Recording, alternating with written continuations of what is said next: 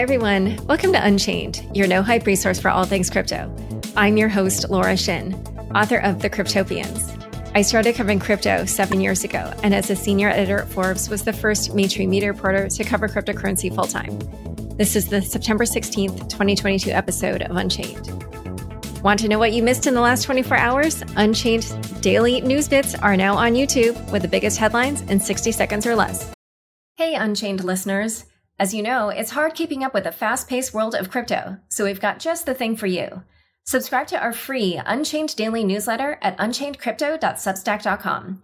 You'll get the latest crypto news in original articles from our reporters, as well as summaries of other happenings and bullet points, plus our meme of the day, all curated and written by our amazing team.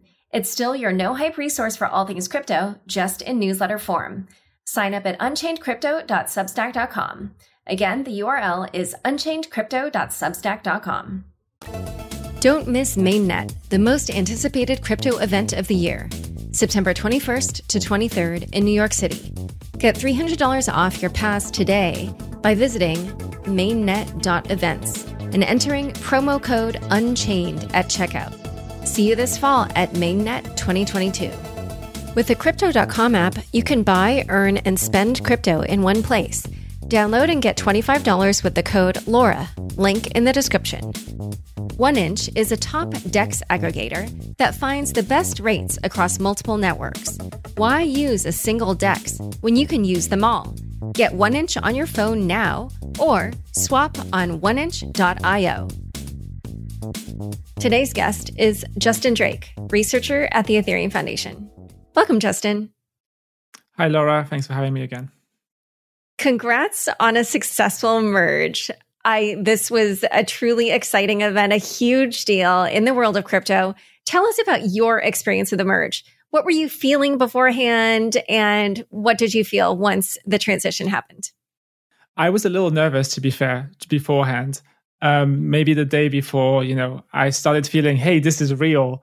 Uh, for a long time, it was just theoretical, and uh, it's been so long that I've been, you know, used to to, to thinking that it, it, it, it's in the future, but no, it, it was actually coming. In terms of how I feel, how I felt in the moment, I was I was extremely tired, and uh, the reason is that um, we almost pulled a whole all, all nighter um, with the ultrasound.money team. Uh, we were pushing as hard as we could to get this this feature where you could basically track the supply after the merge and see how much it had decreased or increased relative to the point of the merge. Uh, and actually, uh, my partner, who's here right next to me, uh, Alex Tesfamichael, you know, just pulled a whole all nighter, and so he's kind of the the hero that, that that we deserve. And I am just so so impressed by uh, how the merge went. Just so impressed by all the devs. You know, as a researcher, I'm powerless, right? Because the, the my job in a way was to help write the specs, and that was done you know two years ago. Um, and so now it really all laid in the hands of the client developers and the uh, node operators and both have done a really stellar job. The merge has gone way better than i expected. Uh, participation rate is over 98% which is really really good. We haven't had any disruptions that i really know of. Um, nothing major Wow. Yeah. It's really quite an achievement. And it definitely, I mean, for someone who's not technical, just even, you know, from what I read, it seemed like everything was extremely uh, smooth. So, you know, congratulations to you all. And I was curious. So now that uh, Ethereum is in this proof of stake world, is this sort of like done, or are there issues that you and other core devs are kind of watching out for to just make sure everything really went smoothly? Yeah, so we'll be keeping an eye on participation rate.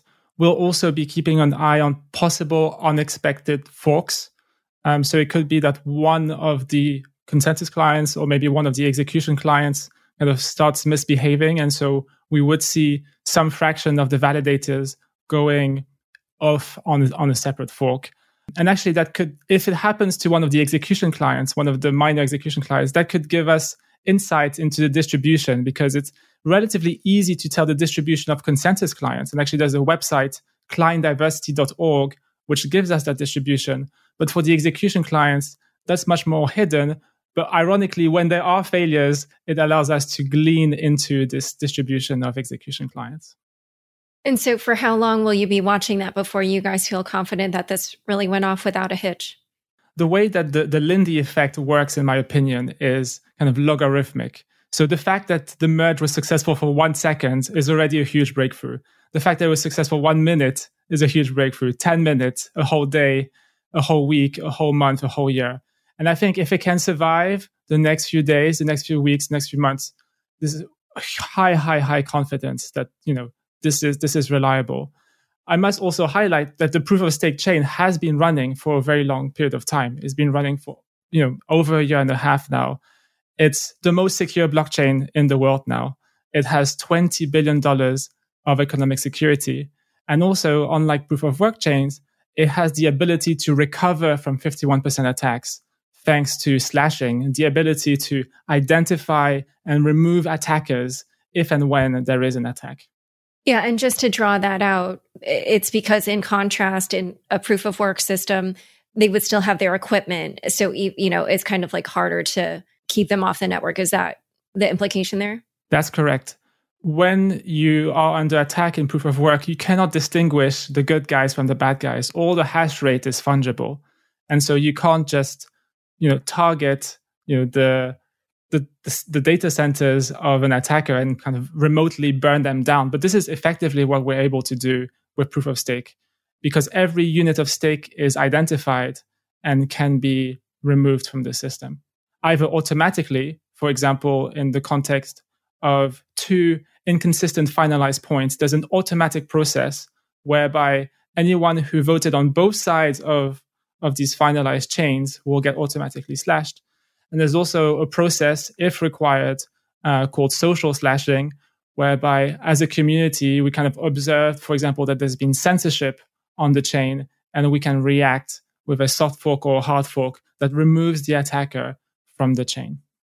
So I'm glad that you brought up this comparison to proof of work because I'm sure you're very well aware that Bitcoiners have long said that proof of stake can lead to more centralization and as you probably know, even Ethereum core developer Danny Ryan pointed out that one of those possible vectors would be the liquid staking derivatives market. People are saying that's a market that will tend to be more like winner take all. Um, and obviously, people will have a huge incentive to um, try to get liquidity out of their staked ether. And I did notice that already Martin Köppelmann, who, you know, he's obviously an Ethereum person, he's been involved in the community for years.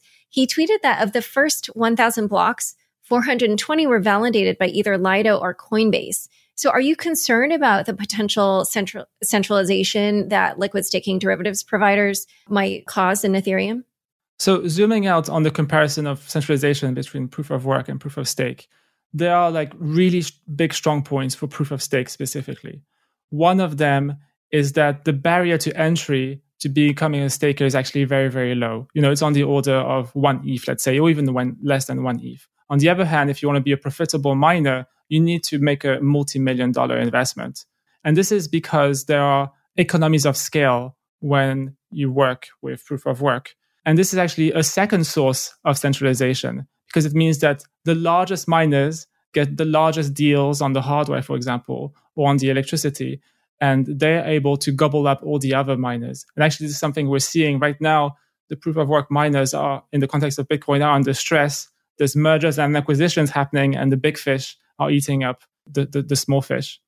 Now, on the topic of liquid staking, it is true that people do want liquidity on on on on their stake, um, and so far we've had uh, exchanges that can provide this as a centralized service and we've had uh, more decentralized pools. So we've had Lido, as you highlight, we've had Rocket Pool. Now, the, the, the good news about Lido and Rocket Pool is that they're, you know, very decentralized. If you look at Lido, it's composed of, I don't, I forget exactly, but I think 28 operators. Um, so the stake is actually not controlled by one operator, it's distributed. The Lido itself is, is a DAO, right? With a which is uh, governed by by by by a token, and in the in the long run, it will be you know ex- especially difficult to attack Lido. one of the reasons is that the the risk, which for example is smart contract risk, what if there's a, a bug in the smart contract, will go away over time as the Lindy of Lido increases, and also the the the Lido project is setting up um, this idea of the the staked ETH token holders to put forward vetoes to any consensus decisions that are made by the LDO token holders. So even if the LDO token is subject to a 51% attack, they can't push through bad governance changes because those will get vetoed. Now, we still do want a huge amount of competition. Right? We don't want to be in a position where there's one or handful of these decentralized staking pools. And this is something that I've done a little bit of research in. And it turns out that it is possible to simultaneously be a solo validator from home and to benefit from uh, liquid staking, basically the ability of turning your stake ETH into a liquid token and being able to sell them at any point that you want. This is infrastructure that is still at the research level, but I expect that over time, we're going to have more and more options and more and more decentralized options to have liquidity over your stake. All right. There's just so many issues there. Um, there's so much we could unpack. Probably it would take another show. But there's also many other things that we can discuss about this transition. So we're going to cover all those later. But first, a quick word from the sponsors who make this show possible.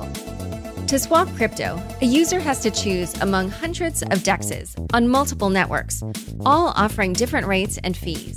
Do you want to avoid that hassle? Swap on 1inch, a top DEX aggregator built to get you better rates than any single DEX. Enjoy unlimited liquidity across multiple networks and top level security. Get 1inch on your phone now or swap on oneinch.io.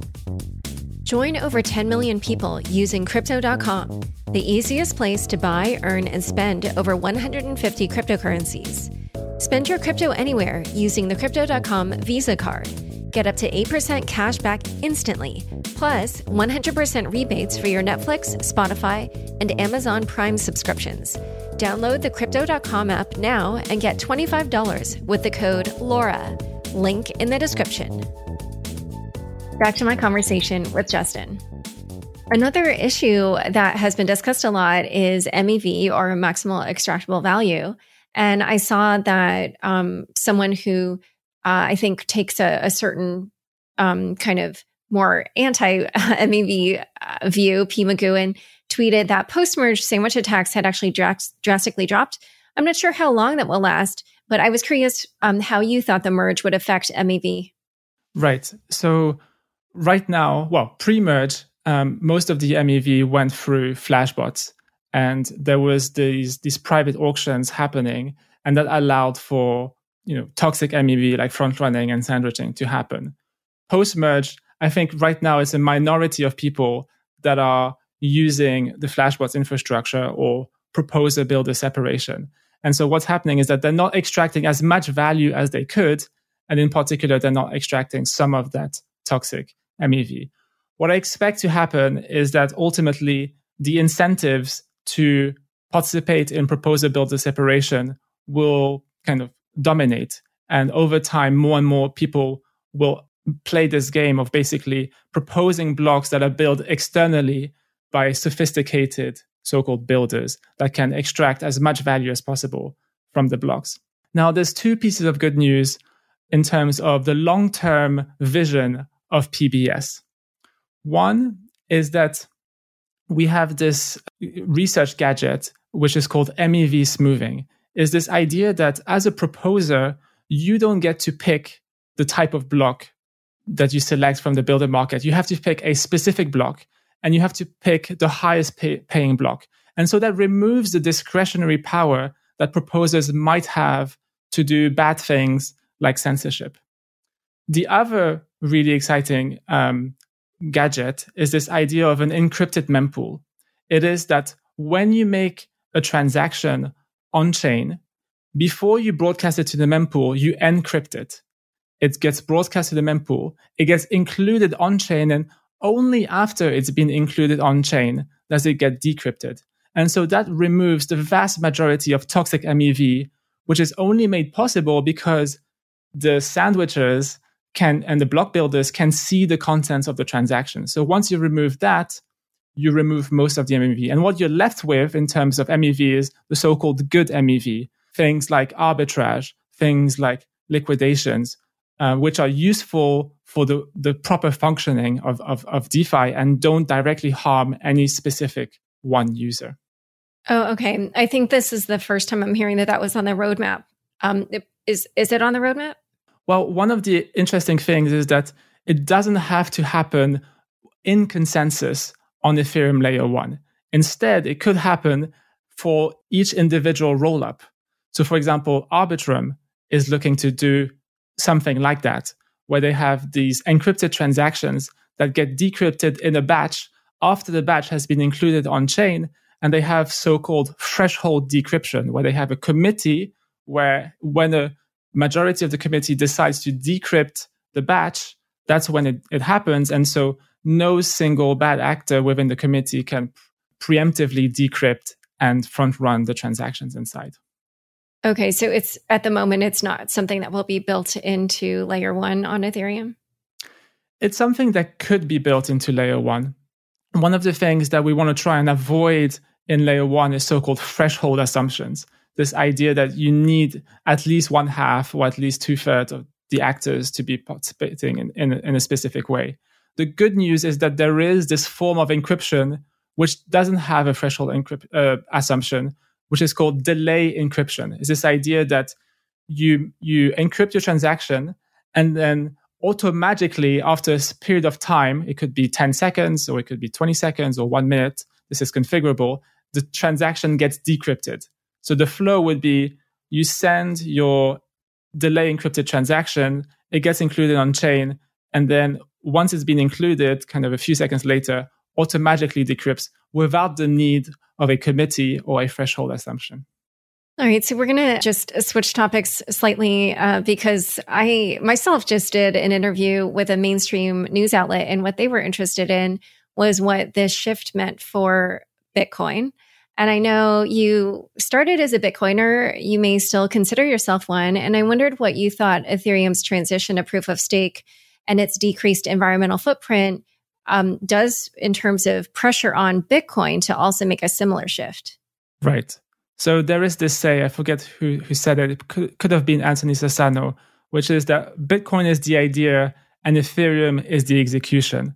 And one of the things that that Hal uh, said, you know, 13 years ago, was that he was looking into um, ways to make Bitcoin, you know, more energy efficient. You're talking about Hal Finney. Yeah, exactly.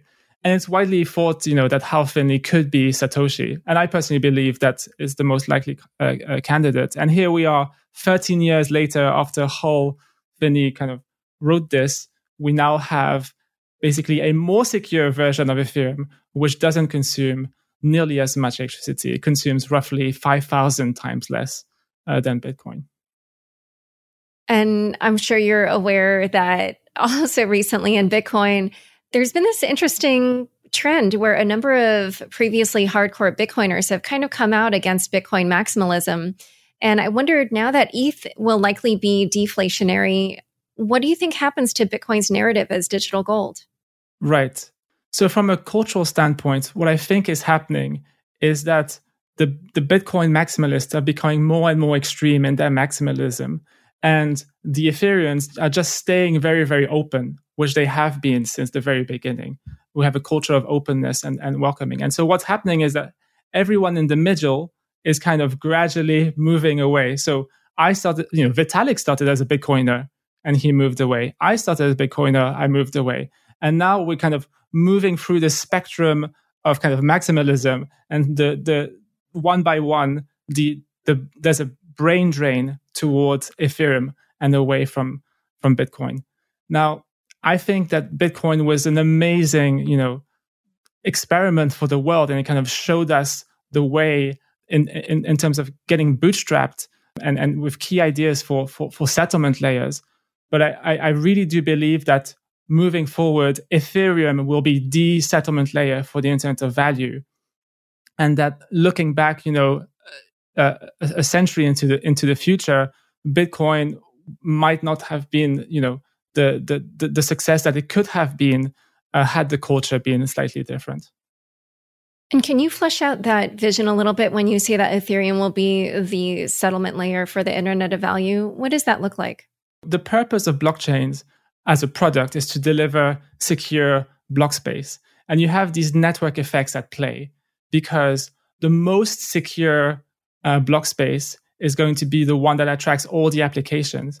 And we know now with uh, you know research in sharding and rollups um, that we can have a single blockchain scale to let's say 10 million transactions a second. And that's enough for every single person on earth to do 100 transactions a second. And so if there is going to be if the scalability roadmap is is is correct, then there should be a winner take all dynamics where everyone builds on top of the most secure uh, um, blockchain. And already today, Ethereum is now four times more secure than than Bitcoin in terms of economic security.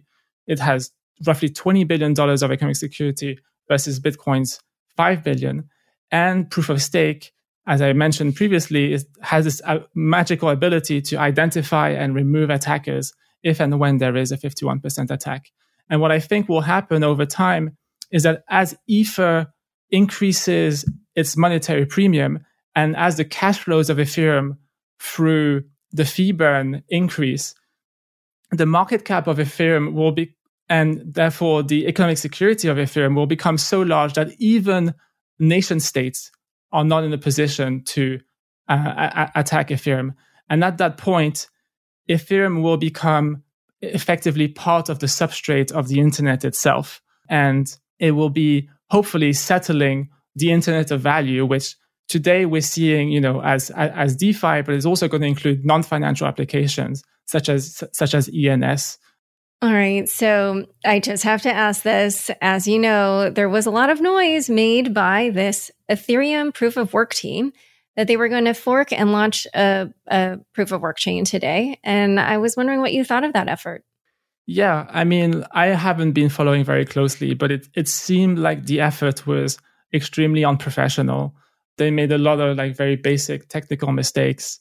And it, it seemed to be like the cheerleaders seem to be some of the less, you know, savory community members.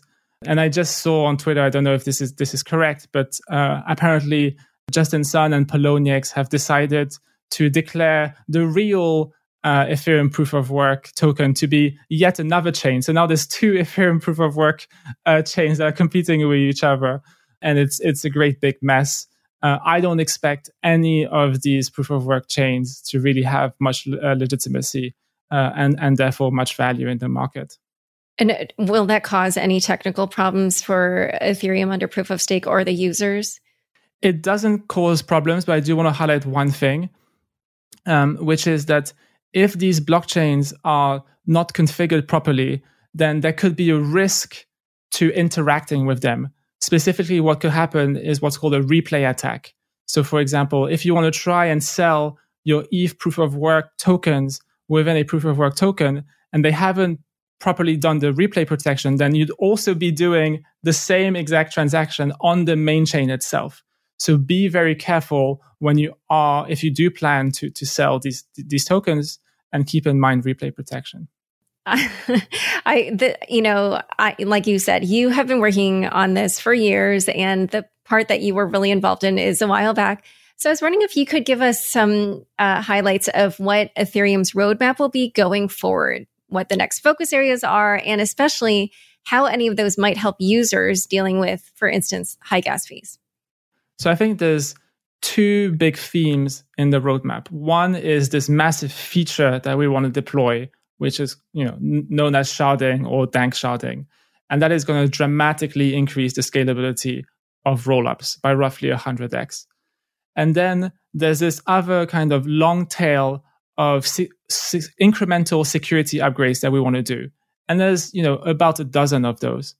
And I think the, the strategy uh, moving forward is to try and focus on the big feature, sharding, unless, you know, we feel like there really is a, a pressing need to address some of the security weaknesses in, in, in the short term. So one example is this is a secret leader election. Right now on the Beacon chain, every single validator address and therefore IP address is known ahead of time. When you're proposing a block, the whole world knows that you will be proposing the next block.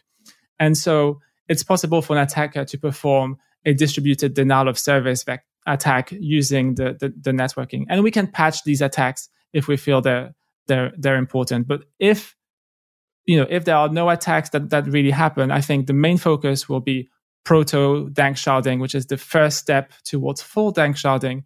As we know, Ethereum development is, is fairly slow, but I expect that these initial steps will will happen in you know in in the months to come you know maybe 6 to 12 months uh, and there will be some some some amount of, of relief with proto danksharding now that the devs can move away their focus from the merge to the next big feature which is sharding. And uh, the danksharding is um, a way of kind of lightening the data load is that uh, how would you define it? Yeah so there's two you know resources computational resources that blockchains provide. One is data availability which you can think of it as, as bandwidth uh, and the other one is execution. And really what we're doing is we're dramatically increasing the bandwidth of the chain so we can just put more data on chain and have this strong data availability guarantees around it. And it turns out that rollups the resource that they consume is data availability to a large extent and almost little execution uh, almost no execution. And Ethereum today provides enough execution for rollups. So really the focus is primarily on data availability. All right. Well, I mean, this is just such a great recap of what happened and where things are going and what this means for the space. I so appreciate that you took the time. I hope you get some sleep after this. Thank you. Yes, we will sleep a lot. And again, congratulations. This is a huge achievement. I think everybody in Ethereum should be very proud. Thank you so much for having me. Bye. Don't forget, next up is the weekly news recap. Stick around for This Week in Crypto after this short break. The most anticipated crypto event of the year is back. Join us at Mainnet 2022, happening this September 21st to 23rd in New York City. Connect with 4,000 plus crypto builders and thought leaders for three days of can't be missed keynotes, fireside chats, demos, networking, and more. Get $300 off your pass today by visiting mainnet.events and entering promo code UNCHAINED at checkout. That's mainnet.events and promo code UNCHAINED. See you this fall at Mainnet 2022. Thanks for tuning in to this week's news recap. Celsius CEO dreams up a Hail Mary to skepticism. Celsius CEO Alex Mashinsky is pushing for a revival of the firm, according to a leaked recording handed to a Celsius customer who also gave it to the New York Times. According to the NYT, Mashinsky outlined the plan in a meeting with employees last week. The CEO wants to revamp the company, building a business focused on crypto custody and charging fees on certain types of transactions. The plan's name? Kelvin. Mashinsky compared his firm's bankruptcy to other companies' bankruptcies. Does it make the Pepsi taste less good? He asked employees. Delta filed for bankruptcy. Do you not fly Delta because they filed for bankruptcy? Thomas Braziel, bankruptcy expert, called the plan a joke and encouraged Mashinsky to step down. He also said, Delta is not a financial firm that operates on faith or trust. That's the big difference between financial and non financial bankruptcies. Even though Mashinsky seemed enthusiastic, the plan would require approval by federal judge Martin Glenn. In addition, the creditor committee has serious concerns about it and also about Mashinsky's involvement with Celsius. On Wednesday, the judge approved an order to appoint a neutral third party as an examiner of Celsius's financials. Using an examiner in Chapter 11 bankruptcies is not very common. Lastly, on Monday, two lawyers from the Federal Trade Commission requested permission to represent the regulator in Celsius's bankruptcy case, though it's unclear what the agency's intention is. Treasury allows recovery of tornado cash funds, but leaves open questions. On Tuesday, the U.S. Treasury Department's Office of Foreign Assets Control, or OFAC, updated its Frequently Asked Questions, or FAQ document, which provides guidance on how to remain compliant with the sanctions against Tornado Cash. As per the updated document, American citizens who used the virtual currency mixer before sanctions were implemented will be able to apply for a license to recover the locked funds. OFAC also provided an update on the issue of celebrities and famous crypto community members being dusted with small amounts of ETH from Tornado Cash and said it will not prioritize enforcement against them. However, OFAC did not address the sanctions compliance responsibilities of various participants involved in validating transactions under proof of stake. The exact questions many members of the crypto community have been debating since the sanctions. This week, crypto venture capital firm Paradigm laid out legal arguments against the sanctions on Tornado Cash. The company said, We believe that under current OFAC guidance, base layer participants are not required to monitor or censor these addresses as part of a risk based sanctions compliance program. According to blockchain security firms PeckShield and CertiK, a hacker laundered $500,000 through Tornado Cash on Tuesday. The exploit happened in August of 2021 due to a bug in the DAO Makers smart contract. A South Korean court wants Do Kwon arrested. A court in South Korea issued an arrest warrant against Do Kwon, CEO of Terraform Labs and founder of the failed Terra blockchain. Last month, Kwon said in an interview with Coinage that he was not being sought by investigators. However, after the news of the arrest warrant broke, Coinage tweeted that Kwon told the media outlet he has yet to receive any warrant from Korean prosecutors. The warrant will be valid for one year, and authorities expect help from Interpol to carry out the arrest of Kwon and two other Terraform Lab employees, all believed to be based in Singapore. In addition, South Korea's Ministry of Finance is looking to void Kwon's passport. Doing so would force him to return to South Korea, where he would most likely be arrested. During the week, the price of Luna has experienced a crazy ride. It rose more than threefold from $1.91 to $7.06 and is currently trading at around $3. After the news of the arrest warrant spread, someone created a token called Jail Kwon, ticker JKWON. Inflation tanked crypto. On Tuesday, the U.S. Bureau of Labor Statistics reported the Consumer Price Index, or CPI, for August, the numbers came in higher than expected, showing an 8.3% inflation rate over the last 12 months. The news was taken very negatively by the market, which started to price a higher interest rate hike by the Federal Reserve. Consequently, all speculative assets plummeted, including cryptocurrencies. The price of BTC fell almost 10% that day, and ETH suffered a 7% drawdown as well. According to CoinGlass, more than $110 million was liquidated during the hour following the release. During this high volatility period, crypto exchange FTX's interface froze. Later, founder and CEO Sam Bankman Fried apologized for the inconvenience. Fidelity Investments plans to offer Bitcoin trading. The Wall Street Journal reported on Monday that Fidelity Investments is planning to offer spot Bitcoin trading to retail customers. Fidelity handles over 34 million retail accounts on its brokerage platform and is one of the largest asset managers in the world. Earlier this year, the firm allowed companies to incorporate up to 20% of BTC into their 401k retirement plans.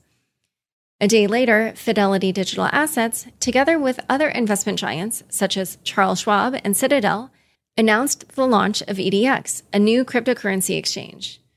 This move follows BlackRock's decision to enter the industry by partnering with Coinbase to offer crypto trading to its institutional customers. It appears that despite the bear market and crypto prices underperforming, institutions are not giving up on crypto.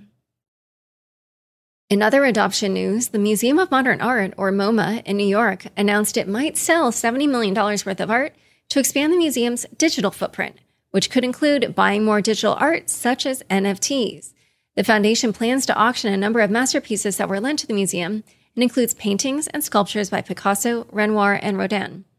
MoMA director Glenn Lowry said of the fact that the museum has so far resisted purchasing NFTs, We're conscious of the fact that we lend an imprimatur when we acquire pieces, but that doesn't mean we should avoid the domain. Gary Gensler slightly changes his tune on tokens. Gary Gensler, chair of the Securities and Exchange Commission, wants the SEC staff to recommend a pathway for crypto tokens to register as securities. In a written statement, he said, Given the nature of crypto investments, I recognize that it may be appropriate to be flexible in applying existing disclosure requirements. The news comes after Gensler's recent comments reiterating that he believes the crypto industry fits within the standards of current regulation and that nearly every token in the crypto market is a security. As lawmakers are deciding how to regulate the industry, Coinbase added a feature for U.S. users to see the crypto sentiment scores of Congress members.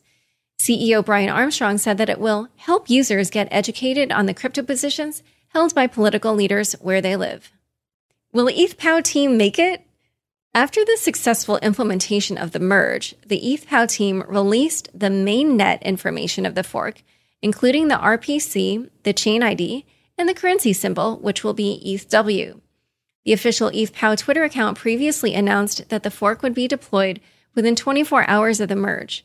However, as Justin Drake just mentioned earlier in the show, Poloniex, which is owned by Tron's Justin Sun, decided to list the coins of yet another fork called Ethereum Fair, which Polo has now listed with the ticker ETF. In its announcement, Polo said, based on the market situation and the consensus of users and the community, Poloniex has decided to choose the fork chain Ethereum Fair, ETF which is supported by the community's majority and more proof of work computing power as the main chain for ETHW tokens. In related news, Ethermine, the world's largest Ethereum mining pool, announced this week that it will stop offering proof of work services after the merge. Also, the hash rate of Ethereum Classic shot up by 280% following Ethereum's transition to proof of stake, which signals that miners are using their resources to mine other coins. Another network that has apparently been chosen by miners is Ravencoin, which experienced almost a 100% increase in its hash rate within hours. Novogratz's Galaxy Digital gets sued. BitGo, a digital asset platform, filed a lawsuit against Galaxy Digital for breaking a merger agreement. Last month, Galaxy Digital announced the termination of its $1.2 billion acquisition of BitGo. According to a press release, Galaxy is not going through with the deal because BitGo failed to deliver audited financial statements for 2021 that comply with their agreement. BitGo tweeted, BitGo filed a lawsuit against Galaxy Digital seeking damages of more than $100 million arising from Galaxy's improper repudiation and intentional breach of its merger agreement with BitGo. Binance is another crypto company that's getting sued a group of Italian and international investors initiated a class action against Binance, seeking to recover losses sustained during exchange outages. Time for fun bits. Vitalik's hammer defeats enemies to merge. Have you watched that final scene of The Avengers when Thor comes with its freshly minted hammer to save the day? CMS Intern, a crypto account, released an edited version of that scene featuring Vitalik as Thor. The video is hilarious and it shows Vitalik, who is buzzing off green tea and wine, defeating all the crypto problems and enemies, including Warren Buffett, with his merge hammer, aided by optimistic and zero knowledge rollups. It ends with Vitalik jumping with his hammer, defeating the evil creatures, and then the words $10,000 ETH flash on the screen. How much would you pay for this? Vanity Blocks, an NFT project, paid 31 ETH, or around $50,000, to mint an NFT of the last Ethereum proof of work block. It was the sole transaction of the block. The NFT is now on sale on OpenSea, and it's called the last proof of work block. The best offer at press time was 10 ETH, or $15,000. Thanks so much for joining us today. To learn more about the merge and Justin, check out the show notes for this episode. Don't miss my daily roundup of the biggest news in crypto in the Unchained Daily. Go to unchainedpodcast.com to subscribe. Unchained is produced by me, Laura Shin, with help from Anthony Yoon, Matt Pilchard, Juan Aranovich, Pam Majumdar, Shashank, and CLK Transcription. Thanks for listening.